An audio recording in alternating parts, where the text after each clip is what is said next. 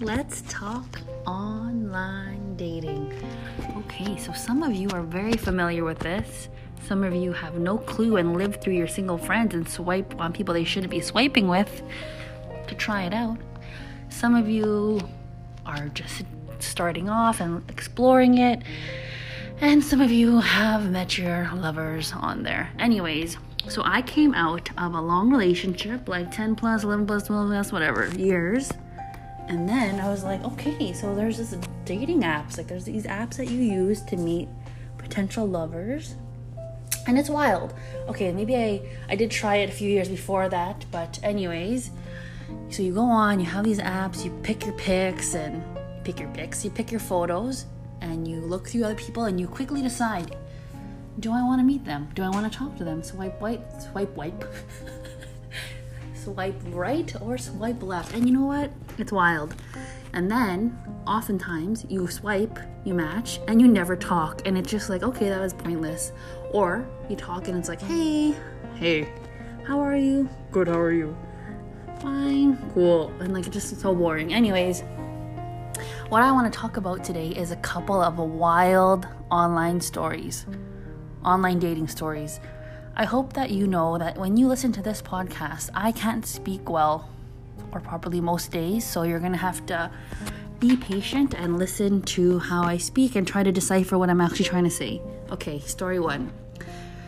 So, this was a few years ago, a couple years ago, and I was on Bumble and house sitting for my cousin and so she's gone. I'm at the house. You know what? I'm like, let's go see the kind of men that are on tonight.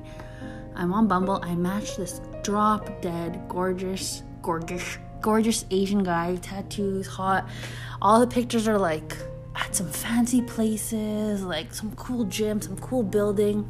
And honey, that should have been a red flag right there because normally, if you see these pictures that look too good to be true, they probably are. Anyways, so we match, we start talking and trying to figure out like how come I haven't seen you before? Because if you're in Winnipeg and you're Filipino, you likely know many other Filipino people, right? Um, but I've never seen this guy.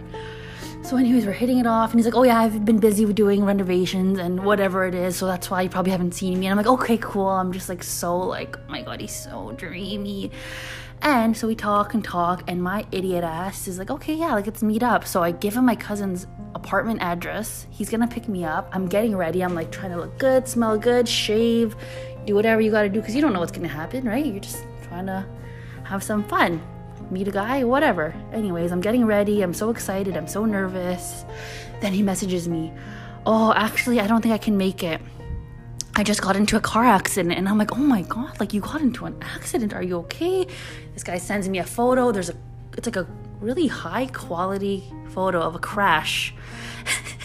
a car that's like crashed, broken up, and there's like snow falling and it just looks horrible. And I look outside and I'm like, but it's not even snowing. Like I'm confused. Is this like what? So, anyways, he stops talking to me and I realize after okay, so that was probably fake, and uh, this guy probably just wanted me to talk to him, see how far it would go. And my dumbass was like, yeah, like, pick me up, let's fucking go, baby. And what happens? He sends me a fake crash. Anyways, I think the next thing that happened out of this was um, ended up getting a message the next day on my phone, and I didn't give this guy my number. And the way he talked was very specific and weird, so I knew it was the same guy. And he's like, "Hey, babe, like, sorry about yesterday, la da da da." And I was like, "How did you get this number?" Trying to act dumb, and like, then he like said something totally different. Fast forward, I'm talking to one of my girlfriends, and I'm like, I'm so scared. Like, why did I do that? Here I am giving out this information. All of a sudden, he has my number. And side note, I'm a photographer, so maybe he found it another way, and blah blah blah. Anyways, I get my friend to call from her workplace and call this guy, and it sounds like a child, like a little kid when we answer the phone, and we just like play dumb and hang up. But the moral of the story is play it safe, guys. You don't know who you're gonna meet. If you're gonna go and meet someone, meet in a public place. Don't give an address, and watch out. And oh, then yeah, uh, like weeks after this, I was having dinner with some friends. Told them about the story. They're dying laughing. They end up reverse searching that picture, finding it on Google, and it's just wild. So you just never know what's out there. Play it safe. Meet somewhere public. Don't be so gullible. If they look like a supermodel and you've never seen them, and they're probably like a using a fake photo. And now, whenever I would go to the gym, I'd be paranoid, like, oh, look at all these little boys. Maybe one of these little children were the ones that uh, catfish me, and they're probably think, what a moron.